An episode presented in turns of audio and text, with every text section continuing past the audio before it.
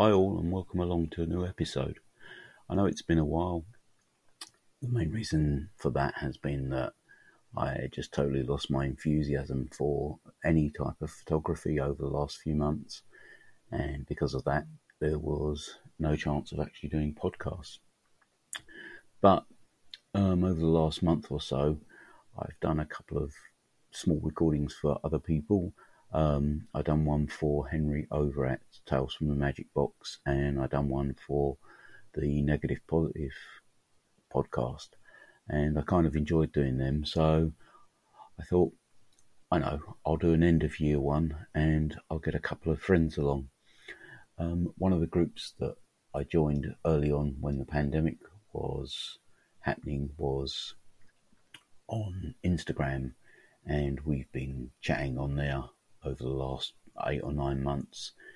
And um, yeah, so I've got a couple of people from there on today to just generally have a chat about photography, how things have been for the year, and what they're looking forward to for next year.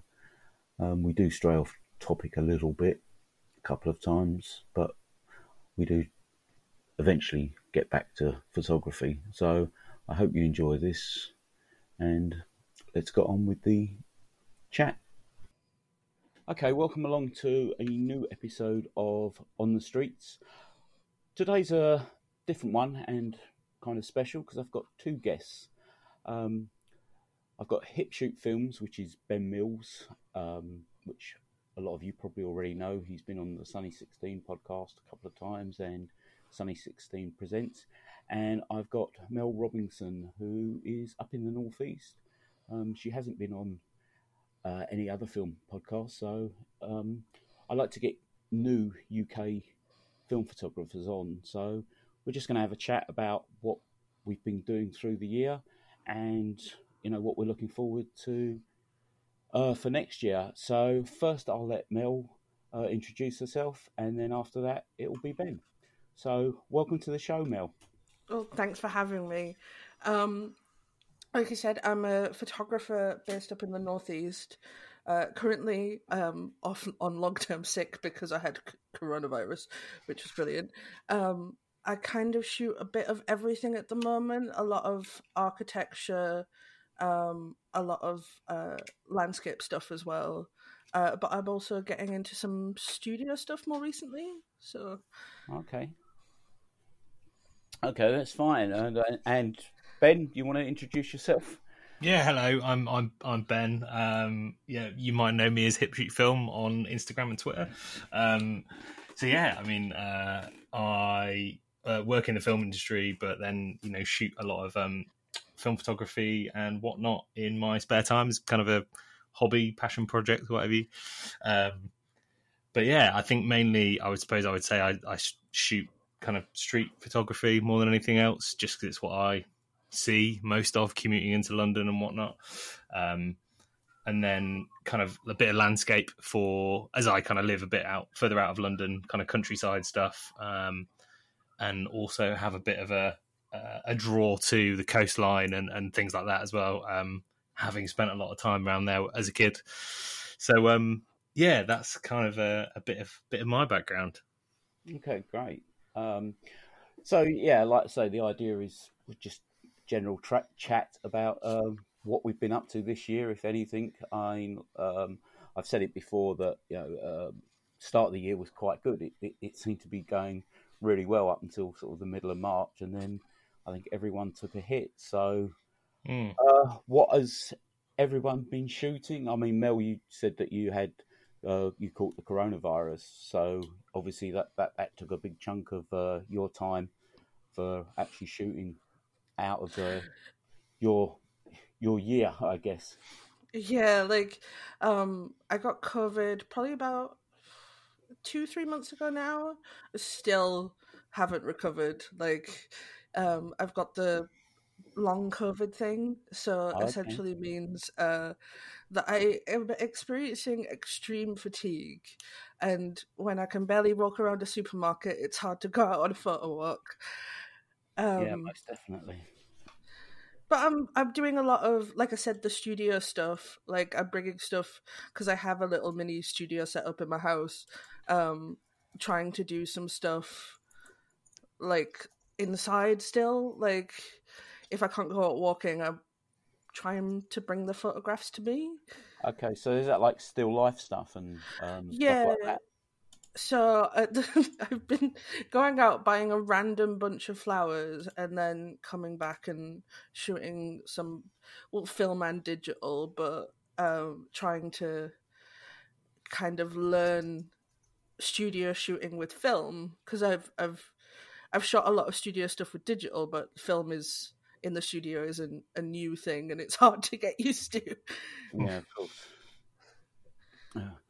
So, what Ben? What what have you been up to for the, the last nine months?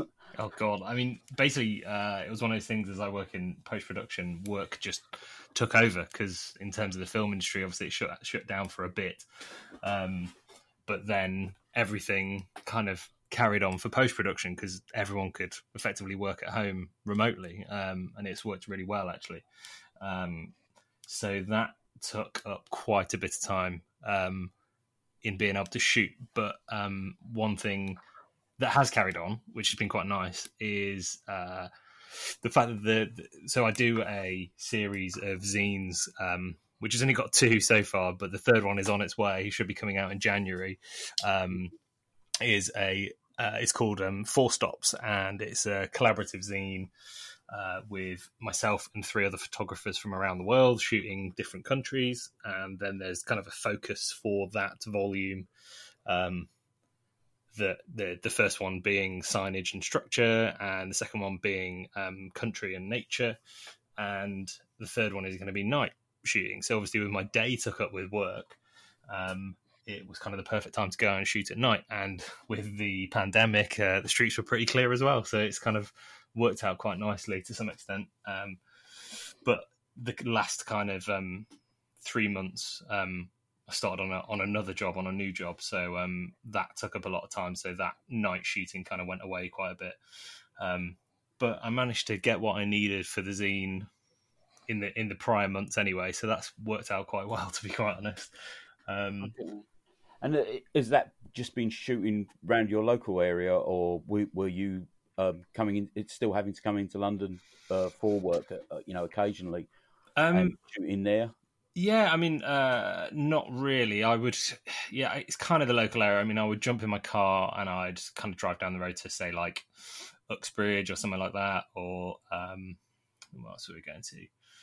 kind of up uh, around towards Harrow kind of way, and and finding you know shops lit up at night and um, all that sort of stuff. Stuff that you know uh, I like to shoot stuff that makes me feel reminiscent of the area that I grew up in. So it's a lot of um, you know like parades of shops and stuff like that that kind of always feel quite familiar, but the more independent type ones. Um, but yeah, that and and you know sort of the places where I grew up because I grew up originally in Nottingham anyway. Um, but those sort of areas, I, I, can always seem to find like a, a, block of flats that you know reminds me of somewhere that like my nan used to live or something like that. Um, so yeah, I mean, I haven't ventured too far into London. I think there will be a few shots um, in the zine that I've contributed that will be um, from central London, like Soho. I mean, you can't, you know, have a a zine and one of the photographers is more London based and not have shots of Soho at night. Yeah, um, it'd be be hard not to do. So they they will be in there, but I think most of them will be um, yeah, a little bit further out. okay, and and I guess you've been shooting this on um, is it Vision Three, the movie? have, have, you or uh, have you gone for the Cinestill? Yeah, no. Um, some of it is on I'm trying to think now. I've probably not actually got as many shots as you think on Vision 3 because at the time when I was actually shooting it, I don't think we'd actually done our first bulk roll. So, so to let your audience know a little bit more, we started. Obviously, we between the three of us, we all chat in a in a little group um, with a bunch of other people, like UK photographers, called the Film Nerds, and um, there's like a little breakout group from that, which is called the Bulk Rollers, and that was spawned out of the fact that we realized that we were pay, you know, you can pay X amount for film if you want to, and it's, you know, all good and fair, and you know people have got to make a business and all the rest of it. But with all the price increases and everything else, we figured out that if we all chipped in to buy a bulk roll of cinema film, I could also use some of my lab contacts um, to break up the film for us. So then we could bulk roll the film uh, into individual cartridges. Um, and we all get quite a lot of film for not a lot of money, which is a bonus. Um, so yeah, we've done we've done two lots of 400 foot of film so far. Um, and we've done a roll of 250D and a roll of 500T. Um, but yeah, actually, out of all my contributions to the next four stops, only one of them is on cinema. oh, really? Believe it or not, yeah, yeah. The rest are pretty much all Kodak. There is some Fuji in there, but quite a lot of expired stuff because I, I acquired a lot of expired stuff throughout the year. Um, but just some really nice expired stuff like Fuji NPC 160. Um, what did I get, which is really cool? Um, I mean, and some NPS 160, some also some Kodak Gold 100, which was in 120, which again is another quite obscure oh. one. Yeah, that's really obscure because yeah. um, you can't see that. Well, no, I, I think I think Bill Manning um, bought a roll from Europe, and it cost him mega amounts of money to get it and to get it shipped over to the US as well. Yeah, I, I kind of looked out with that one. I think I bought there was a photographer in central London. I think he was based in Covent Garden, and he was basically clearing out his studio and clearing out an old fridge.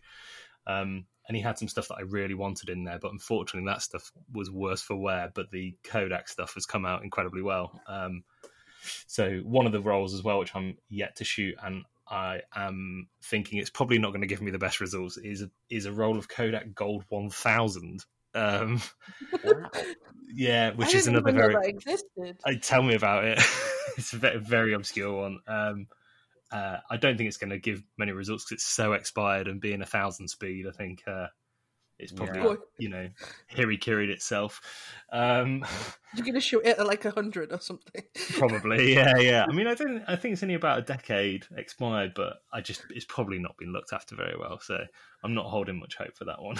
yeah, I have a um an Agfa Vista expired roll that's a thousand, but it's from like 1993, and I'm like what did I shoot that?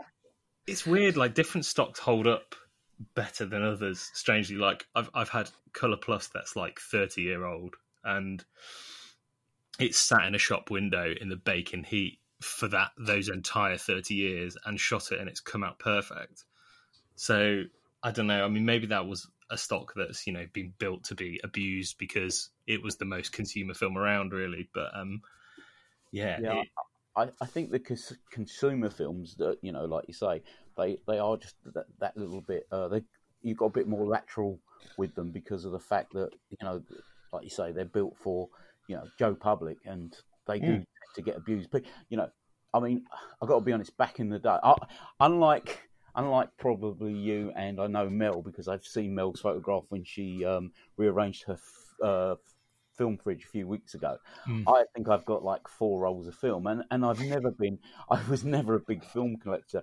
But well, even when I did have film, um, you know, originally, I never kept it in the fridge. It was just no. kept in boxes, drawers, tins, you know, where it just got thrown in, and when you needed it, you just pulled it out. You know, yeah. Uh, I, I never ever, you know, it's it's only this resurgence for me anyway that I've even known that people store their they're filming fridges. Yeah, it is mad. It does seem mad. I remember my dad used to. Um, I still use his old camera. That was kind of the first decent camera that I acquired. Anyway, my first my first camera was an APS camera, which I'm sure people would love to know. Um, but the first decent camera, 35 mm camera, was a, a Minolta that he gave me, an X700, and um, that he used to just keep in the loft um, and then you'd he'd like dig it out when we were going on holiday or whatever. You like dust it off, and all the all the rolls of film would be in there, and they've been sit, sitting in the loft in the baking hot summer. And, and and then you go and take holiday photos with them, and they come out fine. so mm. it says a lot about it. And Mel, you've been shooting some night stuff as well. I, I, I seem to remember um, your picture was on Analog Wonderland uh, a few weeks ago or a few months ago on one of the things where everyone thought it was a petrol station, which tends to be the Oh, yeah. one that goes for, for uh, with Cinestill or night shots, but it was actually um, electric charging station for Yeah. cars. If anything, it was the exact opposite of a petrol station. Yeah, yeah. it just looked like one. See, I like I literally it was my first roll of Cinestill I'd ever shot, and I was like, it like uh, there was uh somebody one of the local photographers had posted a digital picture of the um the station, and I was like, I have to like it just for the meme. I have to go shoot a picture of that on Cinestill. Um, and I was really surprised at like how well it turned out. Like I've legit like fallen in love with Cinestill. Like um I'm very excited. Like I haven't shot any of the 500T we've got, Ben, but uh I'm very looking forward to it because like I like I've shot some daytime stuff as well, like with a 85 filter. Mm. Um, I haven't developed it yet though, but I'm really looking forward to how that turns out too. Um, because yeah, like Cinestill is. I've only shot two rolls and I'm already like, oh my god, it's amazing and I love it. Mm. Um, I'm never gonna shoot a gas station though. I've decided, just that electric one. The thing is, the electric ones are going to just look way more fancy as well, and just even more, you know, um, uh, what's the word? Like uh, clinical. Do you know what I mean? They're just going to look way sharper and cooler th- with age. I think so. Uh, I think you're onto a good thing. So w- w- was that local to you, Mel? W- w- was that up in Newcastle? Yeah, well, actually, it was in uh, Sunderland. Right. But um, I don't know if they have like the company that does it. I don't know if they have like the regional um, contract or whatever. Um, but they all, all seem to be in the north. Like when you go on the the website, they're all in the northeast or like Europe, the rest of Europe. So there's Oh, like okay. um, Because, sorry. no, what I was just umming. So, Because I was going to say, I've not actually. Well, I mean, I don't know whether you have been, but I've not actually seen uh, electric st- charging stations like that. Normally, it's just either in an Asda or a Morrison's, or just Yeah. the ones uh, in and around London, which are uh, mainly around Covent Garden that, I, that I've seen. I've not actually seen, you know, a full size charging station like that. No, never. I've seen I've seen like in a car park right at the back there'll be a few stations or Yeah. like I think the only kind of the closest thing I've seen was like a Tesla one where there was like you know, they're all Tesla branded so they look pretty swanky. Um But that's about this it. But this is the thing, like even the other ones local don't look like that. Like the other ones look how you expect a charging station to look. They just have a bit of yellow neon on them. Like the rest of them are boring. We went round and checked. Yeah, that's- that's pretty much how it how, how it is, you know, around here. I mean, to be perfectly honest, uh, I mean, um, was it? Uh, yeah, this time last year, I I, I bought a new car, Mm. and um, obviously I went in and looked at it, and I I was looking um, at the Nissan Nissan Leafs because I was thinking, well, you know, may, maybe go electric, but Yeah. Thing is, you know, where I live, I mean, I, I live out in the suburbs of London, I'm 20 minutes away from central London, but there's no the charging points out here, are, you know, few and far between. And, and, and to be perfectly honest, to have a an electric car at the moment is not practical. Um, where I have to park, I couldn't even charge it from my house because of um, I'm too far away to actually plug it into the house, and it costs so much to actually get it get a electric um, point put in. It'd just be ridiculous, you know. So for the time being, it's still uh, petrol cars. Yeah. Yeah. Um. What I, what what I found when I went to go shoot is it was um, a lot of the ta- the local taxis that were using electric cars. Like everyone that pulled in when I was trying to get a shot was an ele- like a, a taxi driver. Yeah, that's true. I mean, right, I, even around here, Air Air, um, Air local cab service is basically Priuses. Um, they Right. just run Priuses. God knows where they, they plug them in to charge charge them up because Priuses are not even they're not modern enough to actually have the um, self charging, you know, from the car engine, which has probably only been in in the last um, I don't know eighteen months or so, maybe. Yeah. I think we're getting off the subject there. We Yeah. want the cars. now talking about cars. yeah, it's not, yeah. It's, uh, at least it's not watches. That- yeah, going down the Andre route. Going down the Andre route. So, yeah, so um, everyone's been out shooting as much as possible when, when they can and stuff like that. Yeah, trying trying my hardest. I mean, you know, it, it, you always, I think, get lost in. Well, I know I do, and um, you know, I know Carl Bailey was supposed to be joining us tonight. Um, uh, me and him talk almost daily about shooting and photography and everything else, and um, it's it's been kind of a, a breath of sanity because I think part of his job is to go out and um, you know take take people out, and he gets to go to a lot of places up and down the coast, so he does you know have a good excuse to be out and photographing at the same time, which is fantastic. Ah, yeah. Um, but um, yeah, we we also obviously talk a lot about cameras and gear and stuff like that, and and I think that is also something that spurs you on to shoot stuff. But I think even in this current climate, you know, I bought a new, I sold a load of gear and bought a new camera, bought a, a Konica Hexar um, not too long ago, and um, I've I've only put about three or four rolls through it, and it's a bit sad because I'm just like, I now want to move it on already, and I don't think I've given it the right kind of Oh. amount of time to really judge it properly. Oh, okay. Um, But it's just one of those things where you're just like, oh, if I get a new camera, then I'll definitely get out and shoot more. But I'm obviously proving myself wrong with this Hexar anyway. Yeah, well, well, I felt the same when I because I, recently bought uh, an Ondu pinhole, Yes. and I, I felt the same with that. And um, I think I've only put four rolls through it. I mean, we had a, a, a week up in Suffolk um, just at the end of October when when the half term was on, Hmm. and uh, I took it with me then. And to be honest, I only put two rolls of film through it, and thing. And we had good days as well. You know, it was nice, bright days, and there was good stuff to shoot. But I just the, the enthusiasm, you know, it just seems to have waned um, a, a, a lot for me. You know, over this sort of past, I think maybe the last three or four months. It's just you know, and I think I, for me anyway, it, it it's it's it's not so much the actual um, going out and shooting.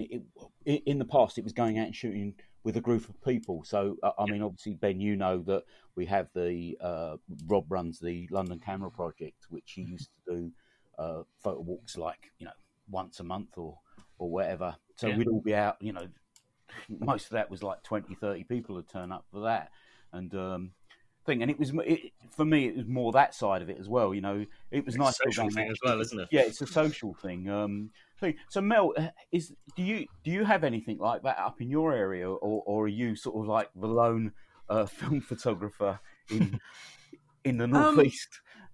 Well, see, the thing is, um, the problem is, I didn't like. I've been doing photography since I was like fourteen, uh, and I'm like thirty now, so quite a long time. But I didn't get, and I started doing film, but then I stopped, and I only got back into doing film like February, so a Oh, month before the pandemic. Um, yeah, so like before that, it was like wholly digital. So I actually have only found um, the local film photographers post lockdown, like Oh, on okay, yeah. Instagram. So I actually don't know anyone. Well, I know one person in real life who also shoots film. Um, I mean, I say real life like you two aren't real. Um, but like locally, that shoots film as well as me. Like, Yeah. the others I've just found on Instagram, and obviously have not been able to uh, do any photo walks or anything.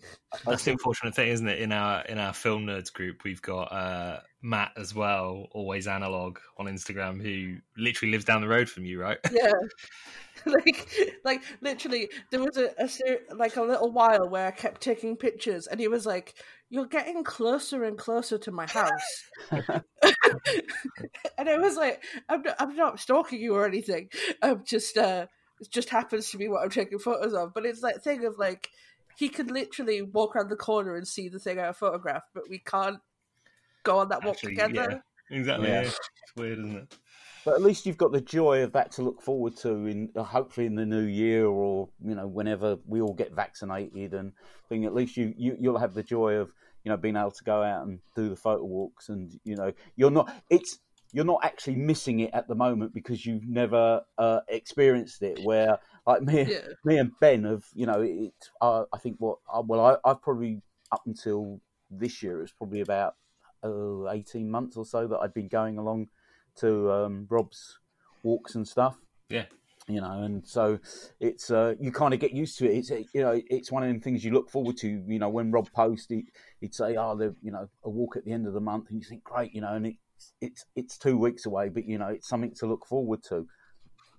yeah, it's very exciting when they do come up. I, I you know, get a bit of butterflies because it's like meeting a load of new people and you know catching up with old mates and stuff like that. I mean, um, yeah, I mean, it, you think back to the one that um, we did in in Camden in summer, um, Mhm. which was obviously not this summer but the previous summer, wasn't it? I guess. Yeah, yeah, Um, which uh, Martin put on, I think. Martin. yeah, Mar- yeah.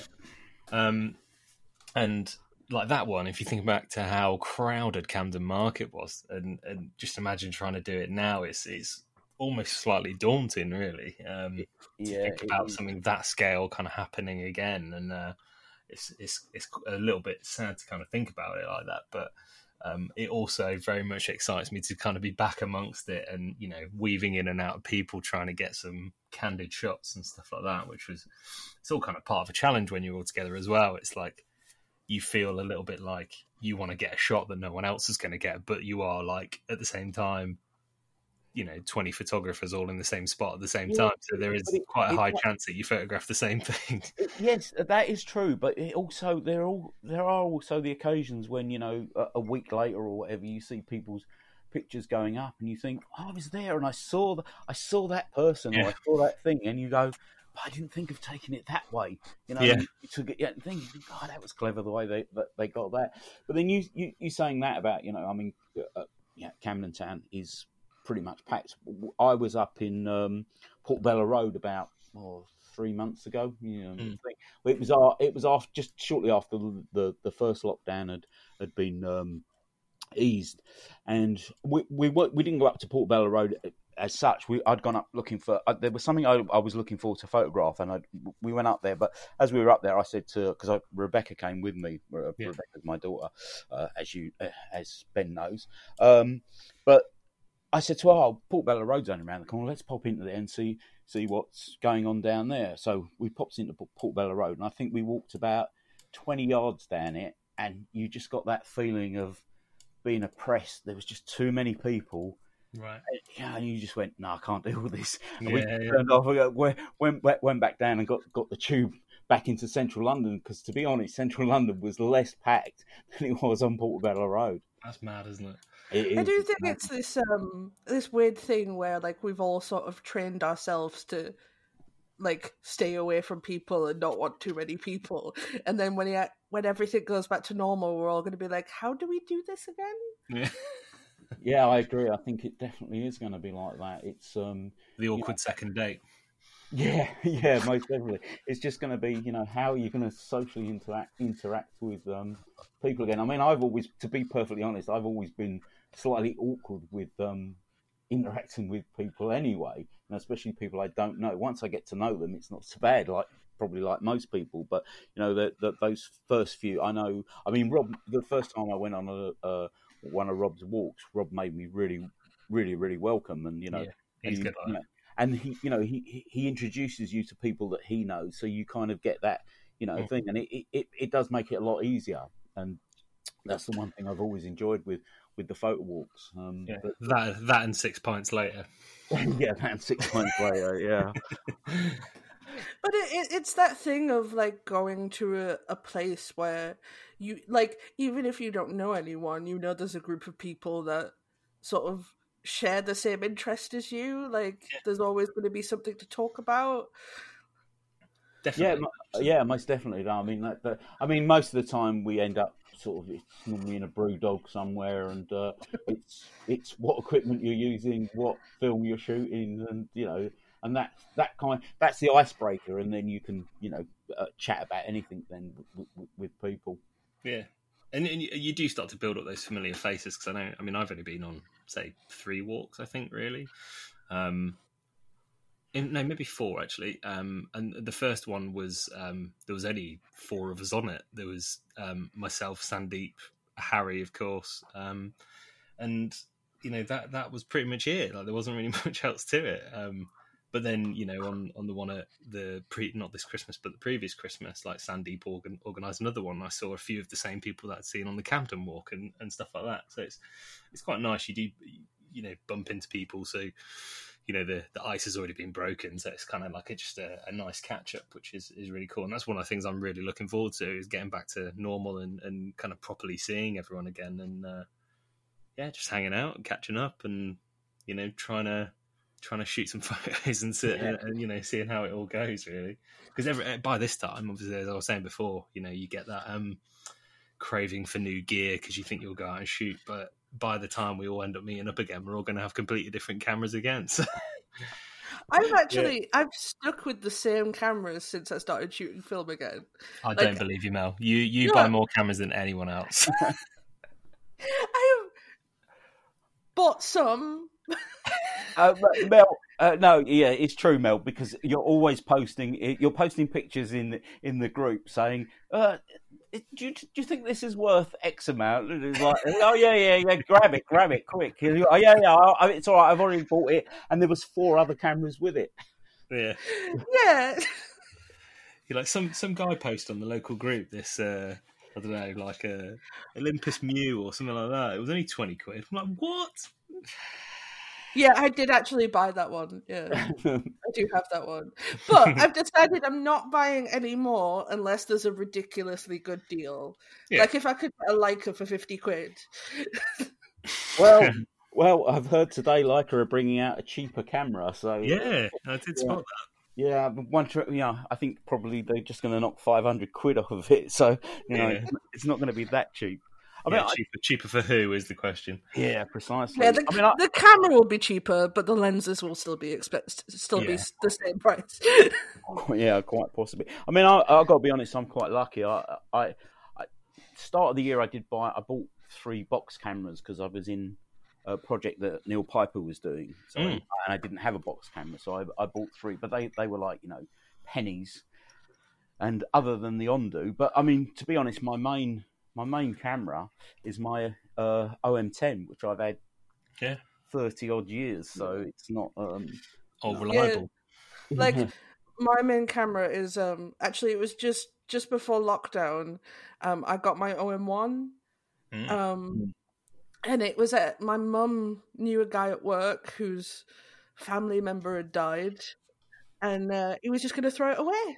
So yeah, like it was like literally perfect condition OM1, and he was like, "Oh well, your your daughter's a photographer; she could have it."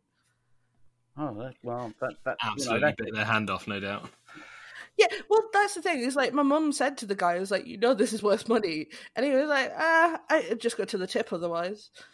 Yeah, that, that that's sad. And and to be perfectly honest, that is probably happening to a lot of cameras yeah, yeah.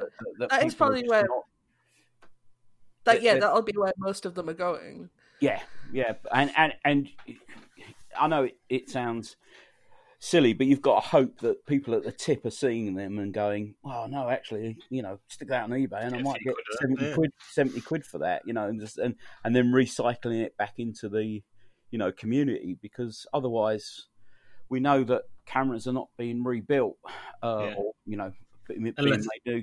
Unless it's a Zenit and they're just like, yeah, just leave it there. well, yeah, I don't know. Like, yeah, they, they, can't find a they can't find a um, truck big enough to pull them away. Yeah, yeah, that that was my first ever camera, Zenit, and yeah, that, sort of lugging one of them around London all day. You know, it, it yeah. does frighten me.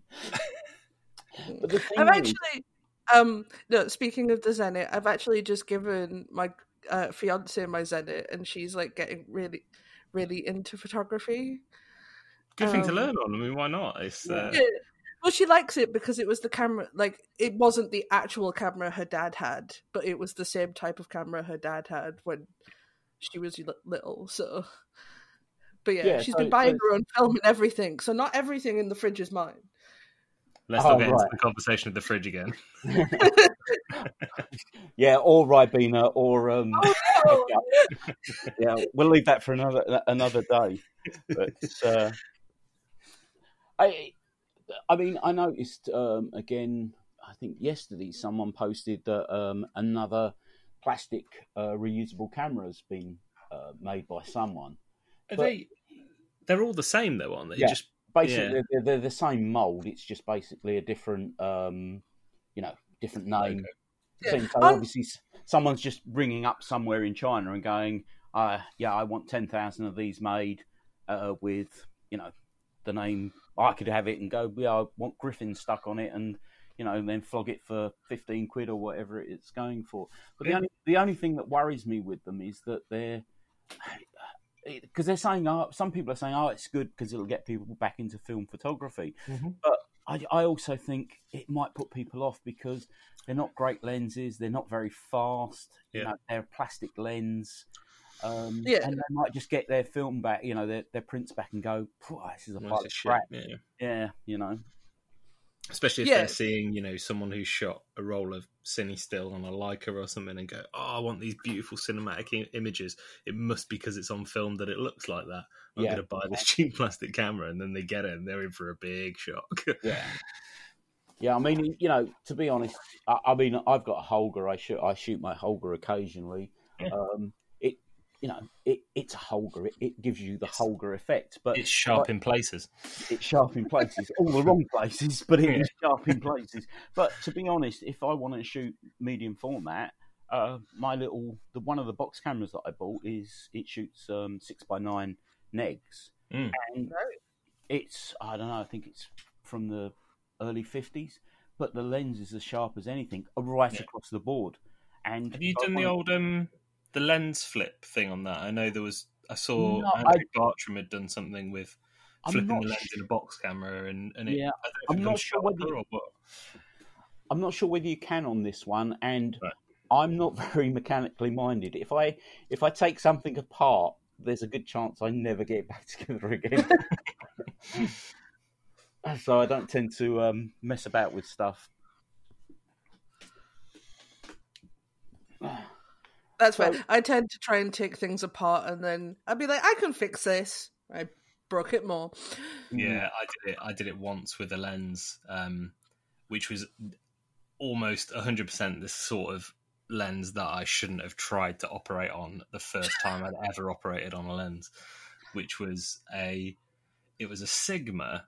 It wasn't a digital lens; it was an old film lens, but it was a Sigma. It was a 16 mil fisheye, but it had built-in filters All like right. into the lens barrel where it had like a little scroll like with the focus ring and the aperture ring there was also a, Mhm. fo- uh, a filter ring Oh. um and because obviously being such a wide one like the central aperture is quite tiny anyway so you could like rotate this uh, thing and it would put a different filter in front but obviously that means inside the lens it's way more precise and fiddly and more stuff going on um so yeah that one didn't make it to say the least I, I managed to uh, like the Zenit lens, the uh, actual focus ring, sort of came loose, and I managed to fix that myself. I was very proud of myself for tightening three screws and Good not work. managing to break it anymore. Yeah, I, I, I- I go as far as lens seal, uh, light seals now, and that's about it. Yeah. Yeah, I'm not. I, I, well, I, uh, I had to do the light seals on Rebecca's uh, AE1. Yeah. and to be honest, they, that was just a nightmare because, like, I, like I said to you, Ben, I, I've got big hands, and it's really awkward. Try, you know, trying to get get um, the seals into some of the small places. Just absolute nightmare. You know. Yeah, yeah. You- Every everything I I get now, I'll um send it pretty much to Lyndon at Londinium Cameras, Oh right. Okay. Yeah. um, and he's done some incredible work on on some stuff that I've sent to him. I had um uh, a Voigtlander Bessa uh one, like kind of the one of the original ones, but it had like a rangefinder built into it, and it was pretty well worn, pretty well used in a, in a, fairly miserable state. But he stripped it completely and brought it completely back to life, and and, and made this you know beautiful folder six by nine and six four five camera. Um, and yeah, just just his his workmanship is very very good. Bit of a wait for for him to do it, but you know, as there is with anyone who's just kind of a one man band. Um, but you know, I couldn't recommend him highly enough to repair anything. Like everything I get now just goes to him. Oh right, yeah. Well, I mean that that's it. Like you say, you don't mind the wait if you know that that you know the, that what you're going to get back has been you know fixed properly and you Mm, know, Definitely. the, the workmanship is is good for uh, on it. So have you still got that, Ben, or have you moved that one on? No, that's gone as well. I had to. So I, I, I have, I suppose, over the last nine months or so, I have really stripped back quite a lot. Um, I obviously used to have quite a lot of different bits and bobs, but as I've bought better, more expensive gear, I've now tried to shed some of the other stuff that I just wasn't using, and and I've got plans to in the new year as well. Um, kind of get rid of stuff and buy new stuff, but it just ultimately means that the collection gets narrower and, and thinner and but better in, in terms of quality. I, I like to think anyway, and it, and it, you know, I, I don't like to. It's not that I'm using it all for professional use or anything like that, but it's just you know one of those hobbies that brings me a lot of joy. So I quite like having. You know, everyone likes having nice stuff, so Oh, yeah, why not buy like it? yeah, well, well, yeah, I know. I mean, I've seen people. I, I have seen people that you know have, have kind of poo-pooed Leicas in the past. Mm, yeah. but then they've gone on to buy a Leica, and it's been like you know best camera they've ever had, and they've sold everything else and just shot with a Leica. yeah. So it's I, I can definitely see it, and uh, you know, I think I'm heading in that direction slowly but surely. But um, it is definitely one of the the best things I own, and the the one uh, you know, I've I've done it twice now as well. As I've I've had regret about selling cameras, and the big one for me was my was my Hasselblad. Like I did, I I had one for ages and shot the crap out of it, and then got rid of it, thinking, oh, I want to go and try something else, and Mm. then literally the moment it left, I was like, "What have I done? What I've made a massive mistake." Um, and then it again, like during lockdown, I've I've bought a new one. I bought another one because I missed it so much. I just wanted another one, and uh, and now it's become basically the camera that I know that I won't let go of again because, um, you know, they're pretty easy for people to repair. They're totally mechanical. Like they can just be brought back to life. So. uh, I just think in terms of if you know film's going to keep going, um, the camera will probably outlive it anyway. So um, I'd quite like to have something that's going to keep shooting 120 till it dies, if it does. Oh yeah, I can fully understand that. It's uh, you know, I mean, at, at one point I was look, as you know, I was looking for the, uh, I was looking for a Bronica, yeah, uh, but the the minute I started looking, the prices just started going through the roof, and it's like, oh yeah, I can't really afford that, I can't really afford that, and it's a thing. But then, like I say, I got the box camera, and I, I think I picked that up for like six quid, and I think, oh, you know, this is just as good. It probably Yeah. isn't, but you know, I, the enjoyment I get out of the box camera. And the thing is, as well, you know, if you're uh, when I was shooting it earlier in the year, you would get actually get people come up and go, "Oh, what's that?" You know, you think I go, Yeah, "Oh, film, film camera," and they, you know, go, "Oh, yeah, how old's that?" You go, "Oh, from early 1950s." It's like a 70 year old camera. yeah, You you start to get conversations with people. So having sort of like you know them sort of old type cameras, it it, it does um it does it gets people interested when they see you on the street shooting with it. Makes it easy to I mean- take a street portrait as well. I mean, Um, sometimes it gets people a little bit too in, interested. Like, I got, sh- I, I was took my Mamiya down to the seafront where there's a lot of bars, and I got a lot of drunk women shouting, "What's that?" yeah, I was the like, unwanted camera. attention. Oh yeah, well it's um, I, I the thing is in it. Well, Ben, you know, London's pretty much like that. On a Friday and Saturday night, uh, London's pretty much like that. You ju- you just kind of ignore it and join in and a bit of banter, and then off you go and find someone else to shoot. Yeah, that's it. So, uh, uh, I mean, basically, we've talked about what we shot this year, and so what are we hoping for for next year, other than just the getting out and meeting with fellow photographers? I'd like to recover from COVID. That is my main thing. Uh, yeah, like, I'd like to be able to get out shooting again and doing and actually emptying the fridge rather than taking pictures of the fridge. Yeah, I, I mean, I obviously I didn't have COVID, but I had pneumonia back in uh, the end of July, and you know, I, I still, I, I still uh, feel the effects of that. You know, sometimes it's, uh, you know, sometimes when I go to take a, a big breath, I don't know whether you get the same thing, Mel, but when you try to fill your lungs up completely to take that big breath, it, you know, you, you still get a bit of pain from it.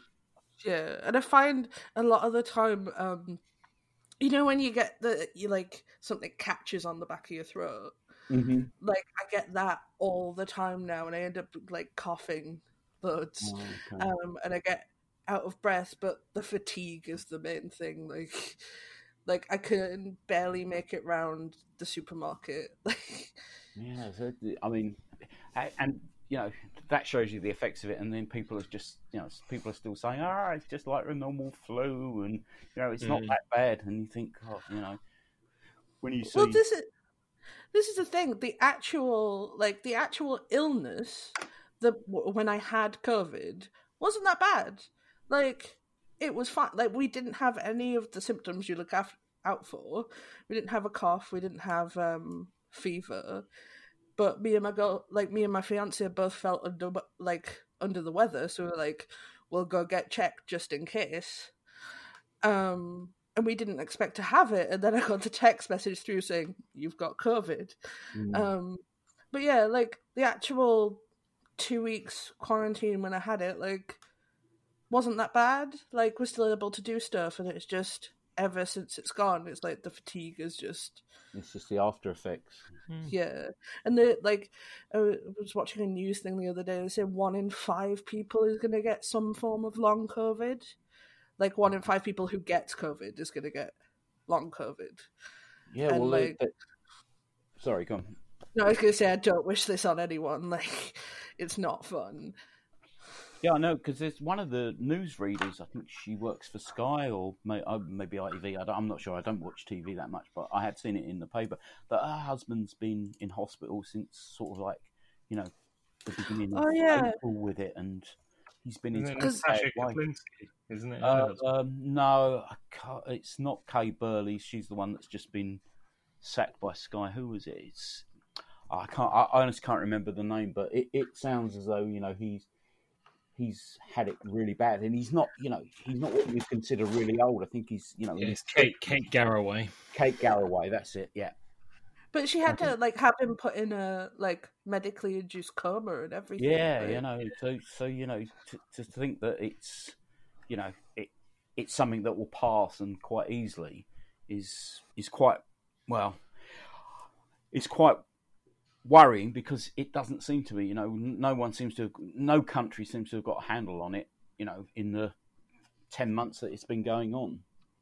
Yeah, I mean, like my sister, my sister lives in Australia, and uh, the her like parts of Australia do like doing really well. Like her, Yeah, in- I've in, got I've uh, got friends in um in Perth as well, and they're just like it almost doesn't exist anymore. Yeah, um, she lives in uh, Queensland, and she was saying there'd only been like eight cases in the past week, and they'd all been people coming back to Australia from somewhere else. mm. like she was saying it's like it's not really spreading in Australia any, anymore. Um, so that, I, Yeah. I think there's some places are like getting some sort of handle on it, but just when you've got heat on your side, it's a, a bonus.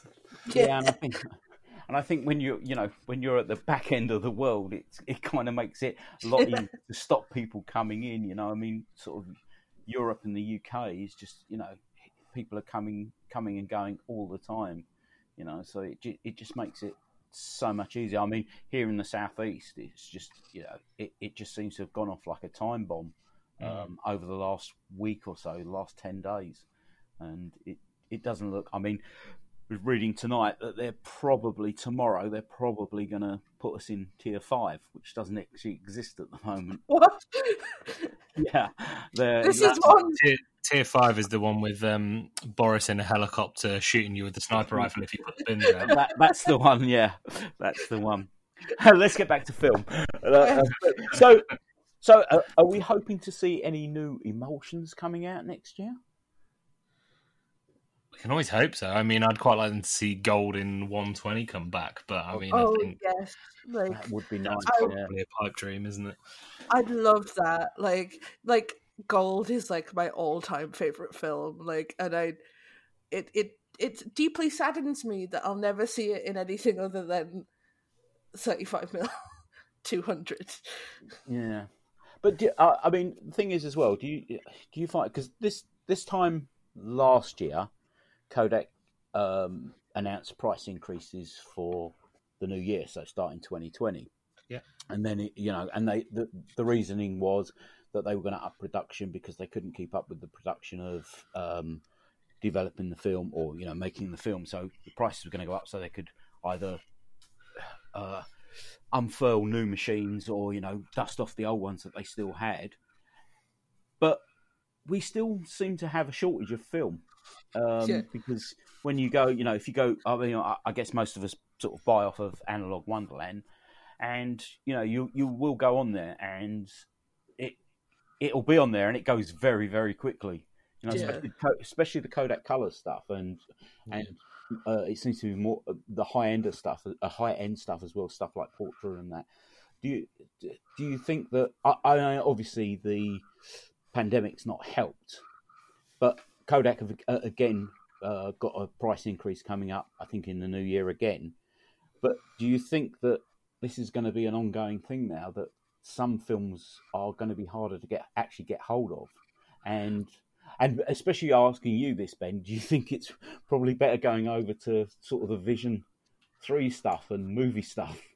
Well, I mean, that's one of the reasons why I've done kind of two bulk rolls um, with the bulk roll guys recently because of these incoming price increases. Because obviously, it doesn't only affect, um, you know, the the consumer films; it does com- affect the professional films as well. But Yeah. um, it does obviously because you're buying in bulk, it works out cheaper anyway. And obviously, you've got to spend that time rolling your own, which for me is not too bad. But I, I I think it's a really viable shout for a lot of people to do and you know the more i guess i guess as long as people are buying film in general then there's going to be a bigger chance of them plowing some of that extra cash that they're you know when they're marking up the price of film and everything else you know they're going to plow some more of that cash into r&d and developing new emulsions or bringing back old emulsions as you know we've proved with Ektachrome um Mhm. like that was a big one for them to bring back i think because you know um what slide films did Kodak have on the table? Like there, there, there wasn't any. It was all Fuji, really. Yeah, Yeah. Um, so they, they obviously wanted to come in and, and take some of that slot because, you know, Fuji it seems are just taking away stocks day by day.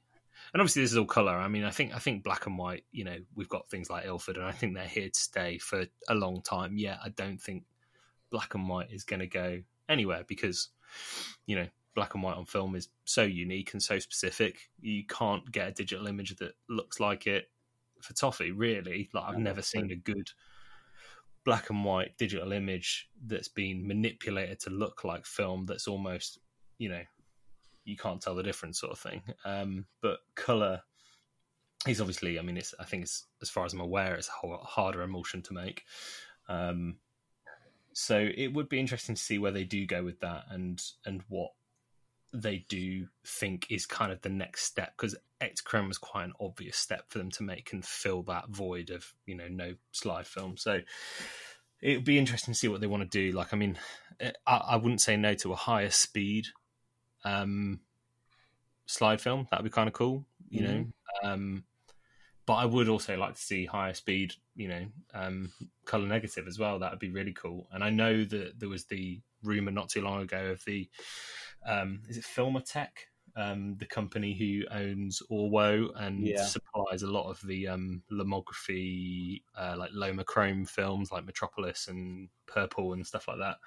Um, they are um, potentially going to be releasing a color negative film, whether that's for you know cinema film or um, if it's going to be experimental film or just a straight color negative. You know, time will tell. But I mean, if that rumor comes to light, then that would be fantastic. Just to have something else out there, just to compete with the big boys, would be would be excellent. Um, and given the prices of things like um, you know lomography 100 400 800 color negative then uh, if it's going to compete with that and be that sort of stuff then bring it on. It sounds great. Yeah uh, like you say i saw that a few weeks ago and it, you know anyone that's coming into the market that think you know for for the consumer is is a great idea. It's just you know i mean obviously they they must have looked at it and thought well you know there's a spot there that mm. you know they can fill and produce enough that you know that warrants them actually producing it, and you know like you say it gives us another emulsion, you know, to, to play about with, and um, you know hopefully then that then also pushes Kodak into saying, well, you know, we'll try to bring this back or, or develop a new emulsion. I mean, I, I guess it probably takes millions of pounds to actually develop new emulsions. Oh, yeah. Thing, but you know, if, if, if they've got, I mean, obviously stuff like we know stuff like Kodachrome will never come back because of the materials that are used to make it are so dangerous nowadays. But yeah. you know, stuff that they did get rid of, they must still have the recipes for that, and they must, you know, hopefully they look at it and think, well, you know, we, we could bring some of these back which one? I don't know. I but...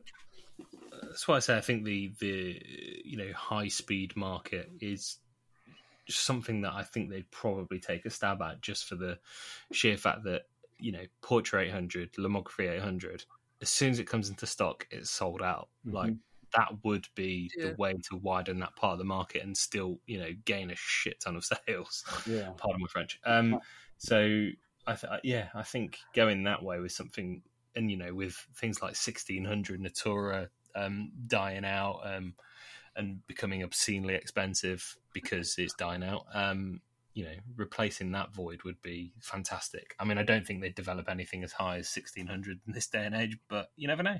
Maybe no. they will. True, but uh, I mean, to be honest, I, yeah, I like you say with uh, lomography stuff. I mean, they're 800. You know, I've pushed that to 32, and yes, it's a bit grainy, but you know, it, it, it still it still works. You know, you yeah. still get reasonable images out of it. Totally. I have not had the pleasure of shooting uh, Lomo 800 yet. I have one expired roll in my fridge. Even expired, it will hold up. I reckon. Yeah. It's, it's, it's at the end of the day, it's Kodak, so I think it will.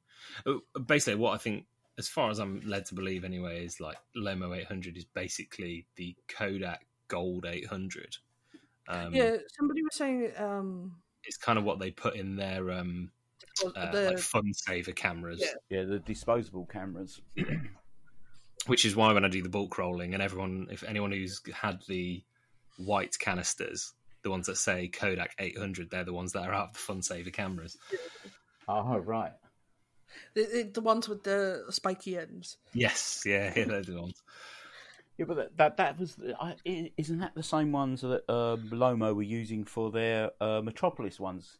So I've still got a roll of um, Metropolis that I've probably had. yeah, well, it'll be a year come February uh, that I just haven't shot yet because of the fact is that I haven't. It, it's one of those films because it's new. It's like you want to shoot it on something that's special kind of thing. You know, yeah if you're going to shoot it, not just use it for you know your general runaround film type. Give it a proper test and a proper camera sort of thing. Yeah, yeah, most definitely. And I think the other thing, because um, I've got a role in the Wonder Box, um, the last Wonder Box from oh, yeah. Analog Wonderland, and it's like it kind of errs itself on the the the side of like urban stuff, and like I don't want to shoot it at the moment because I'm not going near anywhere urban. Yeah. like, I'm like, uh, yeah, I quite like doing like brutalist architecture, which I think it would do well, but all of that is where the people are. Mm. I think I don't know. I've seen some portraits and stuff that look quite good. I suppose they're portraits in a in a you know a, a cityscape or whatever. you. But I still think portraits look quite nice in it, just for that kind of muted tone. It's it seems kind of cool, like a bit different. I've not I've not shot any yet, but um, you yeah. know, I, I don't I don't veer towards the kind of creative film so much. I, have tried them, but you know, they're not not my bag. But um, I tried you know, some. Never say never. I tried some Lomochrome purple and kind of fell a little bit in love with it because I was like shooting um out in the sand sand dunes near the beach, and I got some lovely sort of like alien type photos. Yeah, Oh, right, yeah. I mean, I've, I, I've shot the Yodica stuff. Yeah. But I, you know, it wasn't. It, it's not for me. I don't like the, um, you know, rainbowy type stripe stuff. I mean, I shot it at Pride because I thought, hey, it's rainbow. That'll that'll look good for Pride. But when I when I got the pictures back, they it it didn't work. It didn't work for the subjects that I was shooting on that, you know, on that particular film. And I've ne- I've never actually tried it again. It's not it's not something that um that I tried, but I have what what I did do. Um, yeah, it would have been last year for one of the Comic Cons that was on in London at ExCeL. I um, I downloaded some NASA um, photographs from space, and I pre-shot the roll, then put it back through, and then shot at uh, Comic Con. And some of them worked. Some of them worked out quite well. Some of them didn't. But you know, it, it's one of it, it's one of those things that you know it, it's hit or miss sometimes with you know. It's quite quite. Quite bizarre. You mentioned that actually. There was a um a someone on eBay. This was you know probably three years ago or something like that. Used to sell pre-exposed film, and you'd only get I think it was like fifteen shots on a roll, right. but and it was cheap for a roll, it was like four quid or something. But they had pre-exposed it with shots of the moon. oh, okay. Um, and you could just buy it. They'd already kind of pre-exposed it for you, but it was just like you know some guy shooting out his window, pre-exposing it, and uh, and and and then sending it on to people to you know double double expose with his pictures of the moon, which was Mm. quite different and quite unique. But uh, yeah, Well, I I got the idea from you know. Do you know Kate Hook? She's on Yes. Instagram. Yeah, yeah. So I, she because she likes doing a lot of uh, film soups and stuff like that. yeah, yeah, and, very good um, at it. Yeah, she, she, uh, I think it was one of her little uh, videos back when she was doing videos on YouTube. I Hmm. saw it and I thought, oh, that might work well for a Comic Con.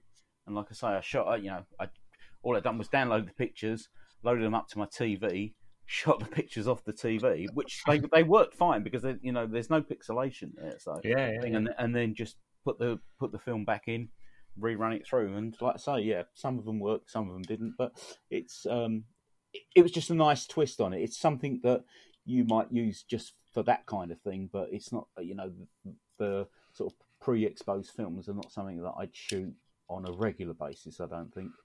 yeah. Yeah. Have you shot any of that other stuff, Mel? Like any of the Yoga Um, stuff or Double, is Uh, it double? doubles? Is the other one, yeah. Yeah. I have half a roll of uh, color in my uh, in one of my point and shoot cameras, and I have uh, a roll of the Dubblefilm bubblegum from the Wonder Box. Uh, but I have not shot either of them. like I, I don't think like I don't think like I like Lomochrome purple, and I'm willing to try Metropolis, but I don't think I'm going to be into all the pre-exposed colors and all that kind of stuff because like it's one of those things, isn't it? If you like to see the colours as they were closely, you know, kind of closely represented to what your eye saw on the day, then yeah, and I also think it like it like if you shoot half a roll and then it limits what you can do with the rest of the roll on the camera. Like if you go to Pride and shoot half the roll, then you then have to find another subject to shoot the other half of the rainbow one. Like Yeah, yeah, yeah, of course. So, well, I, you know, what? It's that's an hour we've used up. So I, I, I think that's you know what is it? It's tw- 20, 20 to nine. So I think we'll call that quits. You um, Cool. you happy Yep. with that? I think we've had a, a pretty good conversation. We've we sort of- only went off topic a couple of times. yeah. yeah, yeah, it's not too bad. Well, um, so Mel, do you want to give out your socials first?